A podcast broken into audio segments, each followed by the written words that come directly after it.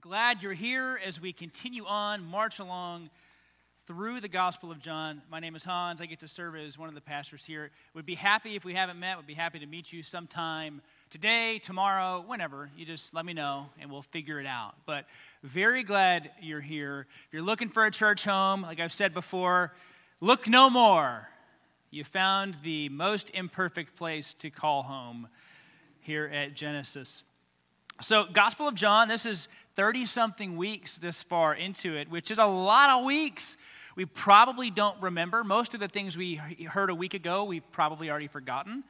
Um, and that's not, that's, that's not an affront or anything, an offense to you guys. That's just how our brains work. It takes a lot of time to remember things. And so, luckily, the Gospel of John keeps reminding us of the things about which we should remember. So, I'll start with this we I've heard this been used. I haven't heard any of you use it. Maybe you do. Maybe you don't. I don't know. Uh, but this was a conversation that would happen in my family. Conversation that might happen around Thanksgiving or when you're talking to mom or dad or when you're talking to cousins, whatever it might be. And it has to do with the concept of faith, but it would be something like blind faith. Now, if you've never really heard of the concept of blind faith, that just is this idea of like, oh, I just believe it'll work out. I just believe it'll work out. Well, based on what?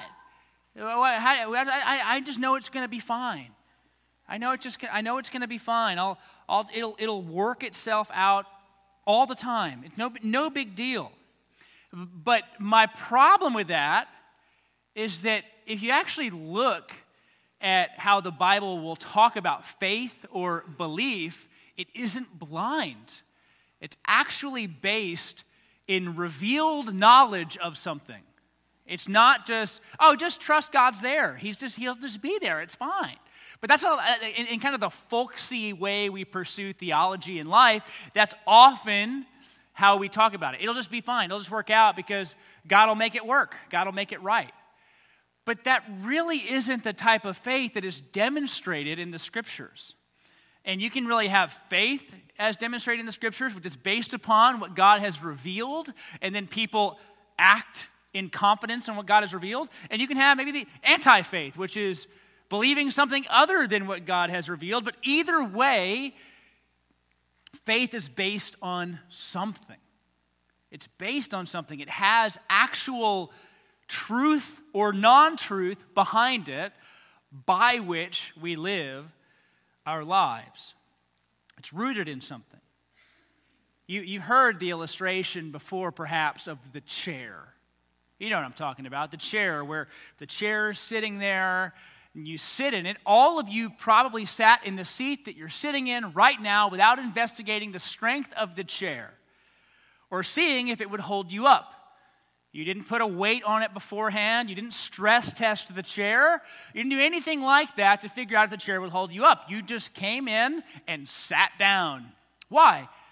Because over time, chairs have demonstrated themselves to you to be good at holding you up.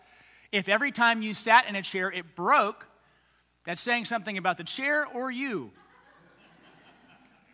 Either way, either way, you're going to have a bit of chair anxiety when it comes to sitting down in a chair the way we live our lives are really based upon things that have demonstrated themselves to be trustworthy or not trustworthy. Time and time again. And that can be in relationships with one another, that can be in how we go to work, that can be the route that we take to head here on a Sunday morning. And then we'll have certain experiences that remove that confidence, and we have to then try and figure out how to kind of get back to it. Now, here we are in John. And what has John demonstrated himself to be about? The whole Gospel of John is written so that we might believe, or you could say, so that we might have faith, confidence in who God is, in the person and work of Jesus Christ. It was not written so that we could kind of go, I guess God's okay. I can't really tell, but I think he's, I mean, I think he's all right at 50, 50, 50, you know, but maybe 51, 49. I'd rather be uh, I'd rather be right about God than wrong about God, so we'll give him a little more. But that's not how John is revealing Jesus. And that's not how Jesus has demonstrated himself throughout the Gospel of John as someone who is worth our trust and our confidence. We're getting, though, to the end of Jesus' public ministry 11 into 12, and toward the beginning of the end of his life as the Messiah. And what I mean by that is the time before his death, burial, and resurrection, his public ministry, his time that is coming that we have seen throughout John. And chapter 11 is all about Lazarus and Jesus raising Lazarus and Jesus being the resurrection and the life. And what we see in the response or the fallout or the aftermath is faith or non faith. And both groups of people are responding to Jesus based upon something they believe, something that they've seen, something that has demonstrated itself. And so you're going to see some response from the crowds that have some level of faith in them or confidence in Jesus as he has continued to reveal himself as the one to whom trust is due. And you'll have non faith now, we've said before, and you're going to hear me say similar things. If you're new to Genesis, I say about five things, and I just repeat it. Throw a guest preacher in there every time so you forget that I said it. That's kind of the flow. Um, but the opposite, we say this, the opposite of faith is not fear. The opposite of faith is sight. That, that fear doesn't mean, it doesn't mean you're not trusting in something. It does mean you're trusting in something. You just don't count on it. Fear is something that even followers of Jesus feel. And how we respond to fear does have an element of faith to it. We often say fear is the opposite of, of faith, but it really isn't. Seeing, and okay, oh, and I'm good now. And what you're going to see is really faith in Jesus and his works, and non faith, which is the religious leadership of the day, putting confidence in what is around them, what they have, and what they can hold on to. Those are going to be the two big replies that we see. So, the two common responses to Jesus. And again, I don't mean faith and fear as fear of, you know, as the opposite, but faith and fear. You could call it faith and fury or fear disguising itself as fury. But kind of these two responses, how God uses those responses, specifically the non faith side, that God will still use that. And then from that, we get to see again Jesus who is confident in what his father has revealed and what his father has for him. Because even his getting away at the end of this passage is not because he's afraid he's going to die. He knows he's going to die. That's not hidden from him. He's aware of his end, but he only listens to the voice of his father, which is why he leaves in that moment. So let's start as we go into this passage with the kind of two common responses uh, faith and fear. You could replace fear with fury or fear with sight, but, but, but, but trusting because of what God has revealed, or not trusting because of what you see around you and responding to it accordingly. So here is what we see in verse 45. Many of the Jews, therefore, now remember, Lazarus was raised. Many of the Jews, therefore, who had come with Mary, had seen what he did, resurrecting, raising Lazarus, believed in him. That's kind of group one. But some of them went to the Pharisees and told them what Jesus had done. So some believe, but contrastive, this group doesn't believe. Some have gone to the Pharisees, and the chief priests and the Pharisees gathered together and they said, What are we going to do? For this man performs many signs. They actually don't argue with the fact, they haven't ever argued with the fact that Jesus does things. They've argued with the implications of what that means for them. If we let him go on like this, everyone will believe in him, and the Romans will come and take away both our place and our nation. So let's start with faith. Let's start with faith, which only gets a, really a passing comment in verse 45. When they saw this, many believed. And more comment goes towards those who did not believe and what they do because it's moving us toward the decision to execute Jesus, which is a necessary part of the plan. John is moving us in this direction as we get into chapters 13 into the end. And we've said, said it like this if you, need help understanding faith, this is how I'll try and communicate it. And when I preach or when I'm teaching on it is, is kind of three elements of faith. You've heard these before, but if you haven't, just, you know, here they are again. Information, understanding, and trust, those kind of three things make up what faith is. And here's what I mean information is, is content about something. If we use the chair illustration, the information is that is a chair and it is worthy of your seat. Understanding is that you can give mental assent or awareness to that being something to be true. Trust is when you sit. You don't trust when you just stare at it. Uh, and you don't trust when somebody says, This is a chair. You have to go, This is a chair. Okay, I, I know what a chair does, and that chair is worth my weight. And so let's think about this with regard to Jesus. And when we say week after week, Jesus loves you, Jesus died for you. If you trust in Jesus, your sins are forgiven. We can say that time and time again. That's information. Understanding is that work that you have to do. Whatever it might be, whatever you might struggle with, whatever you might doubt, uh, it's that work you have to do to go, yeah, but what does this mean for that? You ever been in those conversations with your friends, or maybe you're on the other side of that now, where you really have to figure out, okay, I understand. You, ever, you maybe even had somebody in your life say that. I understand what you're saying about Jesus. I understand that he is the Savior. I, I understand that. But what I don't understand is, we even use the words and we don't realize we're using the words. What I don't understand is how he's the only way, for example. What I don't understand is how, how other people who don't believe in him are destined or doomed to life without him. I don't understand that. It doesn't seem right to me.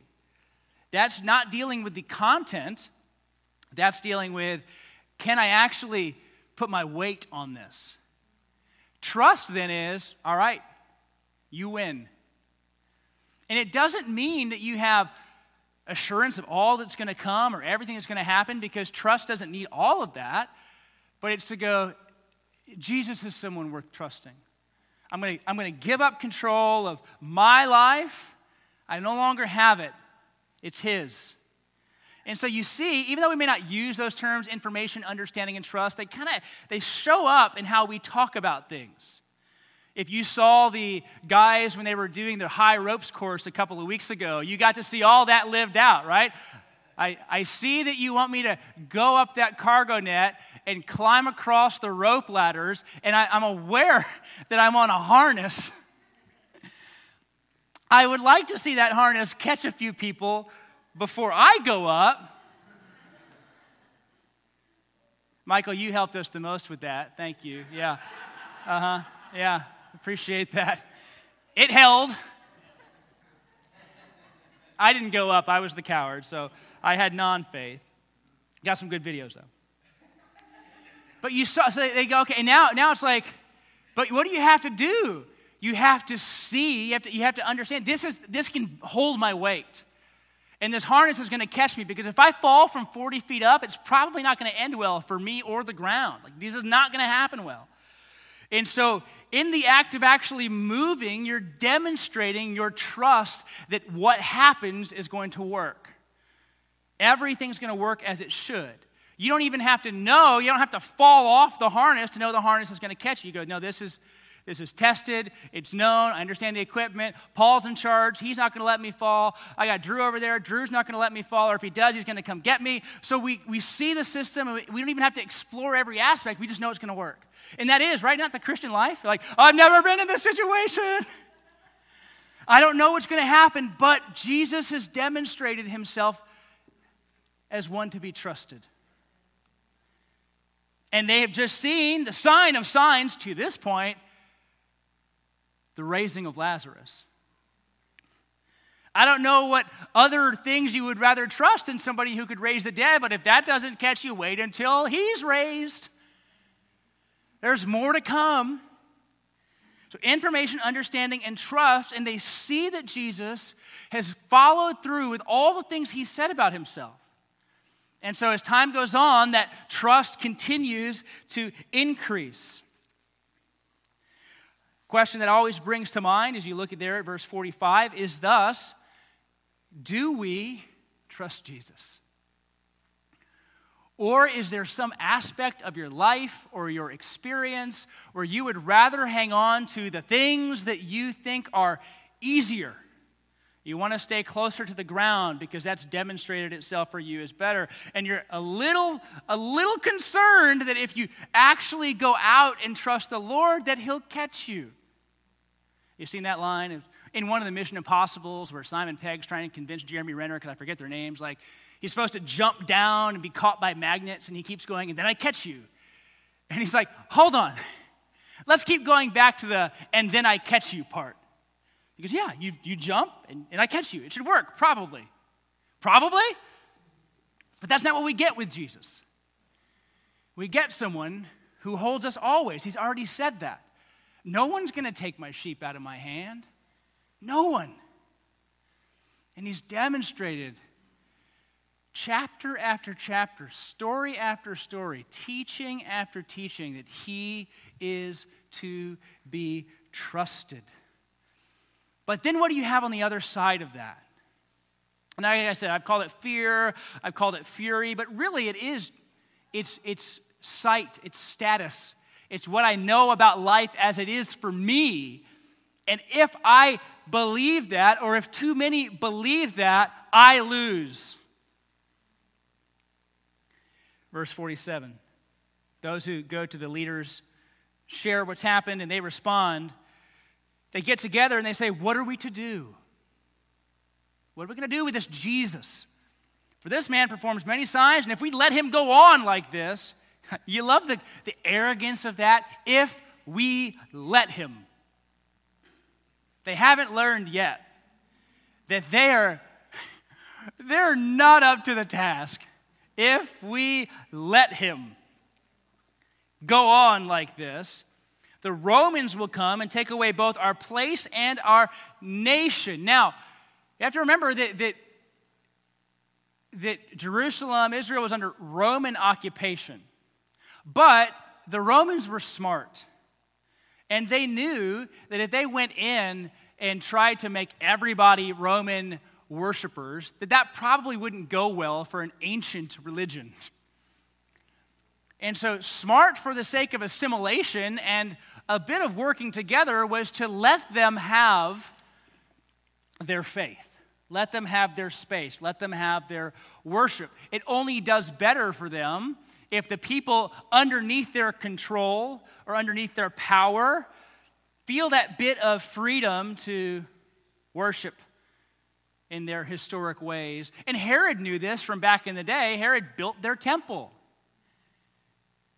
And there were actually multiple places of worship because you know you curry favor if you do things for these people. And so they're afraid that if more people go after Jesus, that they've lost control. And Rome's going to come in and they're going to take away their status.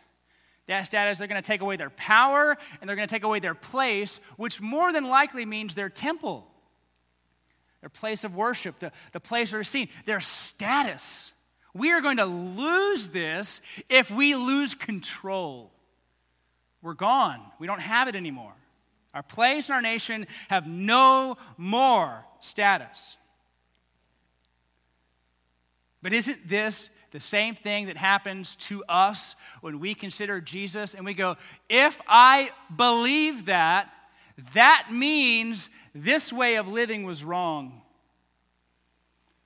Or maybe this choice for my life was wrong. Or maybe this industry that I'm in is wrong. And I can't reconcile being His and doing that. And so if I, if I make that move, I have to then say, these things aren't right. And so, what do some people do? Is they go, I can't go all the way to Jesus because I don't want to lose what I have. But Jesus gives us an answer to that, doesn't he? Where he says, it would be better to, uh, or like, I'm sorry, don't gain the world and forfeit your soul. But isn't that what they're trying to do? You could look in Mark 8 36. If we could hold on to our status, and if we could hold on to our place, and if we could hold on to our nation, if we could be in control of the worship, and we could just demonstrate to Rome that we have this thing under control, and Jesus is not something that we should, someone we should worry about, that's going to be better for us because we then won't lose out. What's the problem? You lose out on everything. They're only a few decades away from losing their temple. They're only a few decades away from losing their control, losing their worship, losing their identity. Even if they had been able to hold on, they weren't going to hold on for much longer. Some reject Jesus because of the personal cost to them because we think ignoring him or maybe in rejecting him, we can keep some control of what is ours or what feels like ours. And the problem is that's the deadliest of errors. That when you decide that Jesus shouldn't be trusted and that you should count on what you see and what you have, you've made a decision but you don't realize the foundation upon which you are making that decision is far worse than trusting in Jesus. The wise man who builds his house upon the rock versus the foolish one who builds his house upon the sand. And yet, every day, and maybe even in this moment, people are listening, going, I'm, I'm not sure that Jesus is to be trusted. Because we're going from some experience or we're going from some history, or honestly, we just don't want to give up who we are. We're unwilling. This is, I think, one of the reasons. This is Hans speaking. I think this is one of the reasons it is hard for us later in life to come to faith. Because we have dug a ditch, and that ditch is moving in a direction and to say that Jesus is Lord requires us to get out of the ditch, and we don't know what's going to happen then. That's why I still think historically or statistically you can look, and many people who are walking with the Lord, maybe even you're one of them, can put that decision earlier in life rather than later in life. That isn't to say that God can't save a man or a woman in 40s, 50s, 60s, 70s, 80s, 90s, and that's not to say we don't pray for those things and work toward those things and labor that people could trust in Jesus at any age. We want that. But you also see so many people who go, I'm, I'm kind of good. I'm good. What Jesus is offering, I don't need. I have status. I like my friends. I have respect. Bank accounts full. Why in the world would I need this? And there's language in the parables about men and women like that, and the Lord goes, You fool! Tonight your soul is demanded of you.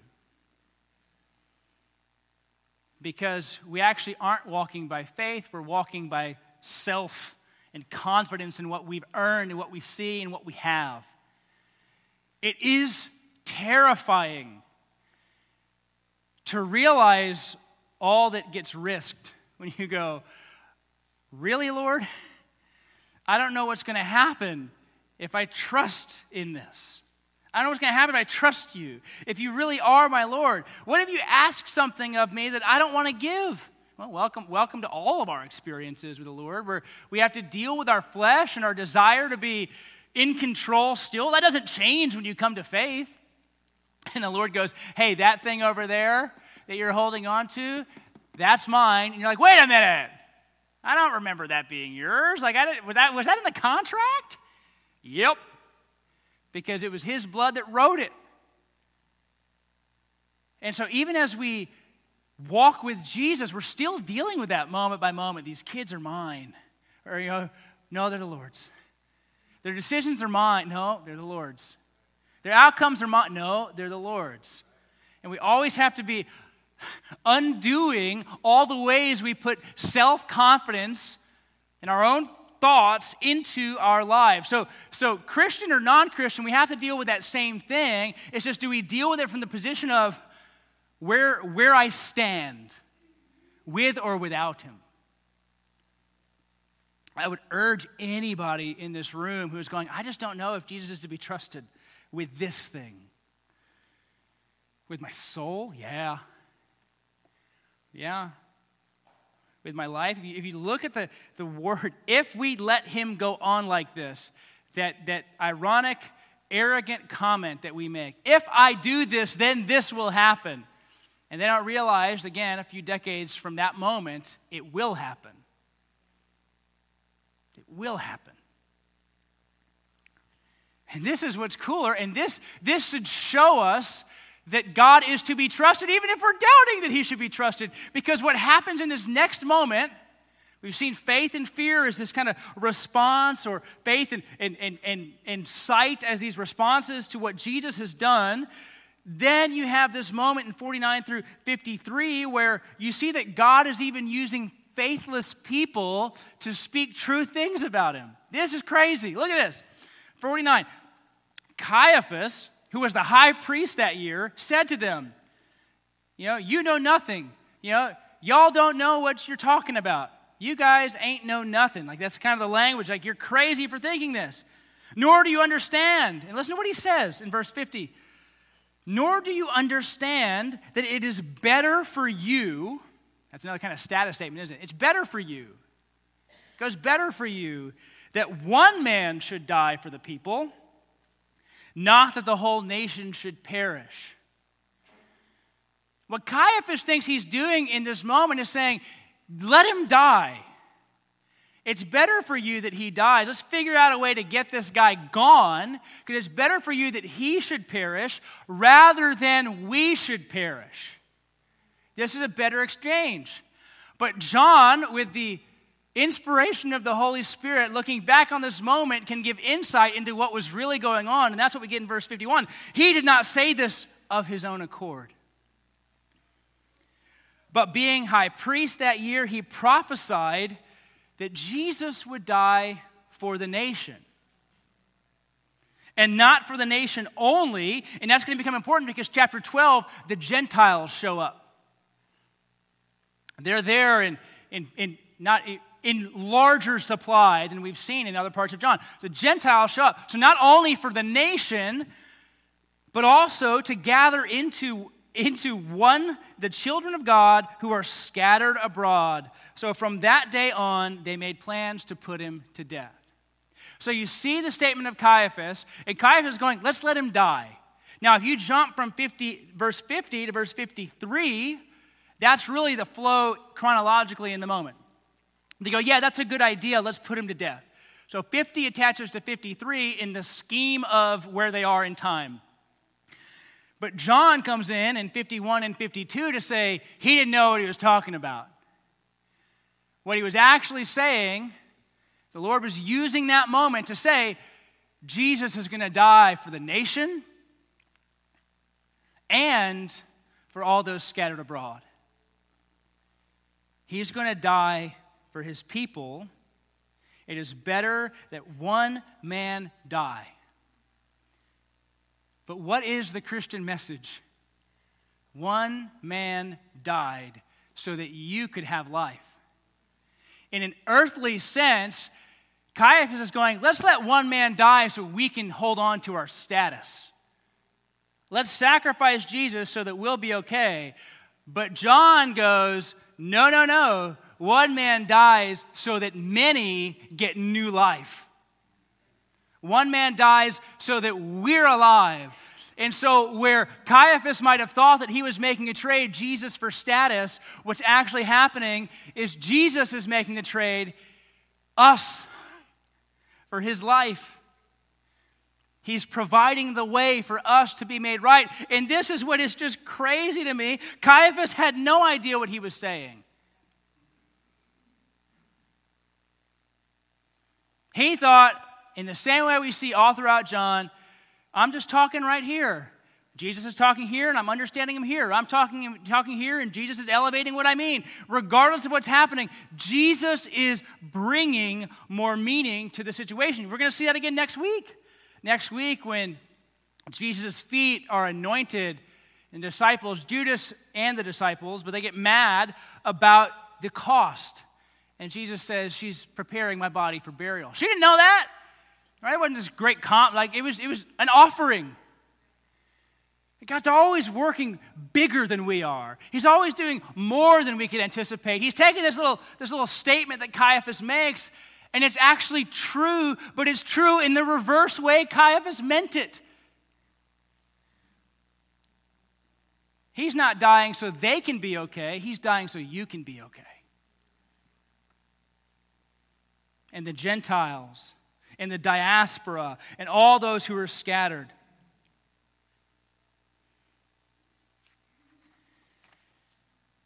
If you're in our reading plan right now, and uh, well, we're about, you know, almost three quarters of the way through the year, but our memory work for now for a while, because it's a long passage, is is the suffering servant. Now, there are several servant songs in the book of Isaiah, but this is the one that is usually read around Easter time. Uh, but just two verses within that. Listen to this Isaiah 53, verse 4, Isaiah 53, verse 5. Surely he has borne our griefs and carried our sorrows, yet we esteemed him stricken, smitten by God, and afflicted. But he was pierced for our transgressions, he was crushed for our iniquities. Upon him was the chastisement that brought us peace, and by his wounds we are healed. Caiaphas had no clue what he was saying, but God did. But God did. You see further in the New Testament, the Apostle Paul speaking about the work of Jesus and what that does for the relationship between Jew and Gentile. We read this in Ephesians chapter 2, verse 14 For he himself is our peace, who has made us both, Jew and Gentile, one, and has broken down in his flesh the dividing wall of hostility by abolishing the law of commandments expressed in ordinances, that he might create in himself one new man in place of the two, so making peace, and might reconcile us both to God in one body through the cross, thereby killing the hostility that existed between Jew and Gentile. And he came and preached peace to you who were far off, and peace to those who were near. For through him we both have access in one spirit to the Father. Now you go back and you can see in verses 51 and 52 how this was spoken. And even as we look at what we just heard in Ephesians, we see it fulfilled. He did not say this of his own accord. But being high priest that year, he prophesied that Jesus would die for the nations, or you could say those who were near. But not only for the nation, also to gather into one, made the two one, the children of God who are scattered abroad, those who were far off and those who were near were brought together into one. Now, I, I just want to. I just want to stop here for a moment and, and ask this question to you. And it's a hard question to answer. I mean, I think it, our church answer is an easy question. Oh, yeah, it's fine. But would you rather count on what you can see? Or would you rather count on a God who can even make an unbelieving person say something true about him? More true than he would have ever thought. So, do you want to trust in Caiaphas's reasoning? Let's let him die so that we can have our status? Or do you want to trust in the God who made Caiaphas' reasoning more true than Caiaphas would have ever known? That Christ died for us and exchanged his life for us, that through him we have been granted eternal life, and not just for those who were near, but those who were far off. Not just for Jew, but for Gentile. Not just for somebody from Spring, but somebody from Amarillo as well. Everybody is brought in through Jesus. Only time I've ever used Amarillo in a sermon, just so you know.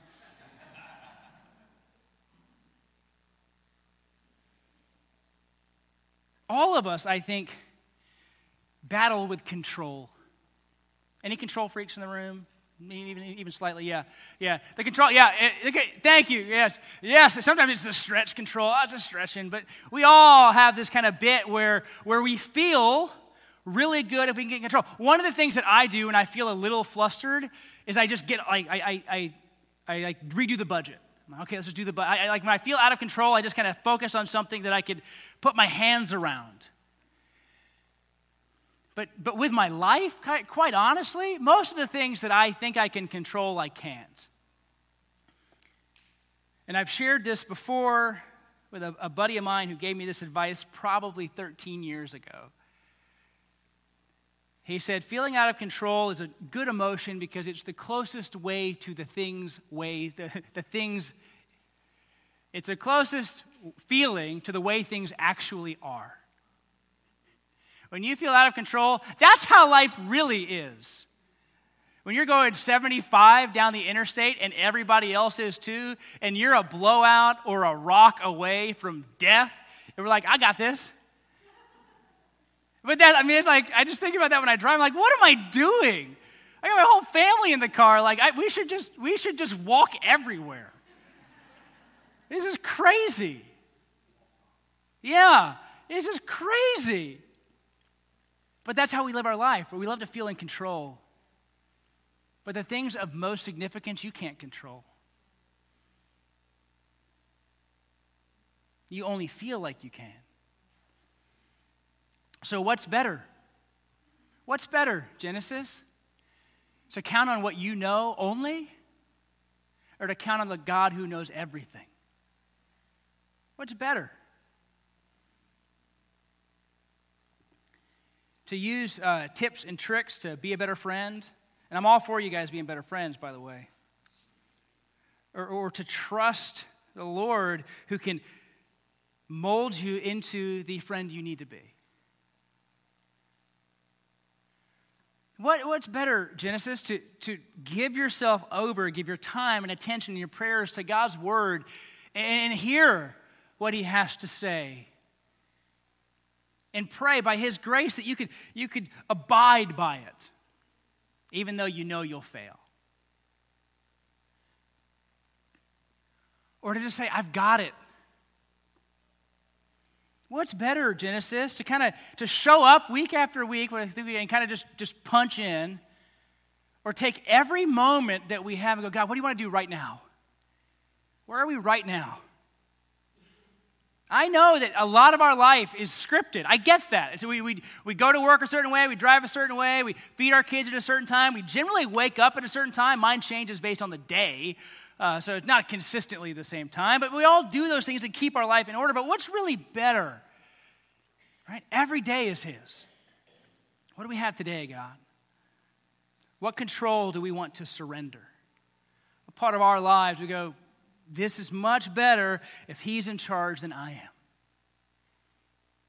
So, so do we really do we really want to be the people that in, at the end of our lives say, it's better for us if we do this than just to go, you know what, God, I don't know what's best, but you are. And so you just take over. You take over, and we kind of go, what does it mean to take over? It's just the next step. I don't know where the next step is, the next decision you have to think, the next thing that you're dealing with or wrestling through or wondering about or maybe even doubting. What is that next thing? I don't know. If you get stuck here, go just pick one. You know, Lord, how can I be a better husband? What, do you, what does your word say about that? How can I, how can I pursue you more faithfully? How, how, can I, how can I care for my kids better? What can I do with my money? Maybe, maybe, I, maybe I'm spending too much on me. Maybe I'm not as generous as my gracious God would want me to reflect to this world. Right? If you get stuck, just go, God, help me here. And let Him direct you. I, am telling you, and you know this, I know you know this in your heart of hearts, what we like to say, right? Heart of hearts. That giving over that control to the Lord is better than holding on to it know we know that, but it's the what if. What if I lose my status? What, what, if I, what if I go down this road and people think less of me? Good. Good. You don't need to be a shell of who we think you are, anyways. That does no good for anybody. So, that concern of, well, here's where I am, and here's where I fear would happen if I actually submit that to the Lord, that feels like the, the biggest chasm in the world, but it's really not. Because you'll be surrounded by a family of people who just go, I get it. I know. I know, but I promise that Jesus can be trusted. And I've seen it demonstrated, just like that chair you're sitting in right there. After you go through, you take enough lumps in life, and you've seen God come through time and time again, you can turn around to that young spouse and go, I promise the Lord can get you through this. You can look at that person who's panicking over what's going to happen in their life. You can talk to me, who's always worried about something, and say, I know you feel like everyone's out to get you. And I know you feel like nothing is going right. But I can assure you that God knows where you are, God cares about where you are, and God is present where you are. I can assure you of that. Let's walk. That will be a hundred times out of a hundred so much better than anti faith. Well, you look like you're in trouble. Good luck. If you would have made this decision and not that decision, you wouldn't be there. That might be true, but then how do you help somebody get out of it? You can't just go, sorry, Charlie. And so, what do we see then in Jesus? Knowing that they want to kill him, knowing that they have decided, Jesus still waits for the right time He's not swayed by their decision. He knew it was coming, that they had decided that he was going to die. And so you look at verse 54 Jesus no longer walked openly among the Jews, but went from there to the region near the wilderness to a town called Ephraim or Ephraim, and there he stayed with the disciples. He isn't showing fear, he's trusting in his Father's timing. We see this reflected in Romans 5 6. For while we were still weak, at the right time, Christ died for the ungodly. He knew the decision they had made, but he was only stepping into it at the time his father decided. And so, even then, what is Jesus demonstrating? And this is what's beautiful about it. Even in that moment, Jesus is trusting his father's timing. He's confident in what his father's doing. And when he's confident what his father's doing, he's no longer worried about what they're doing. He's not worried about the crowds. He's not worried about their opinions. He's not worried about their anger or their hostility. What is he worried about? If we were to say even worry, doing what his father puts before him. That's his concern. Now, I don't know how you would feel if if there was a whole group of people in a city that wanted you dead, but I'm getting on a plane and I'm not telling anybody where I'm going. Not that Jesus could have gotten on a plane. I understand. That's, that, that, that's anachronistic, Hans. I know. So it's not as if Jesus couldn't be found. You think he can hide? He can't really hide. Everyone knows who he is. They know what he's doing. Many believe. And you got to remember, there's always people who are kind of around him. They just wander around and find him. We've seen that all throughout John, where Jesus gets in a boat, goes to the other side, and everyone's like, Where'd Jesus go? There he is. Let's all go. And they all just find him. So it's not that he's hiding, he's waiting. He's waiting. He's waiting for his Father's time. Because just like we trust in our gracious God, Jesus is trusting in his Heavenly Father and only doing what He puts before Him. And that's the same for us. And God gives us, you'll find this as we walk with Him, God gives us what we need in the moment that we need it, not before. I don't have next month's gas in the car. I don't even know if I have today's, honestly. I don't worry about that. God gives you what you need when you need it. And when it's time to step, you step. When it's time to move, you move. And he graciously, every single time, demonstrates himself, himself as one to be trusted. That's what we get in the gracious character of our God. So would you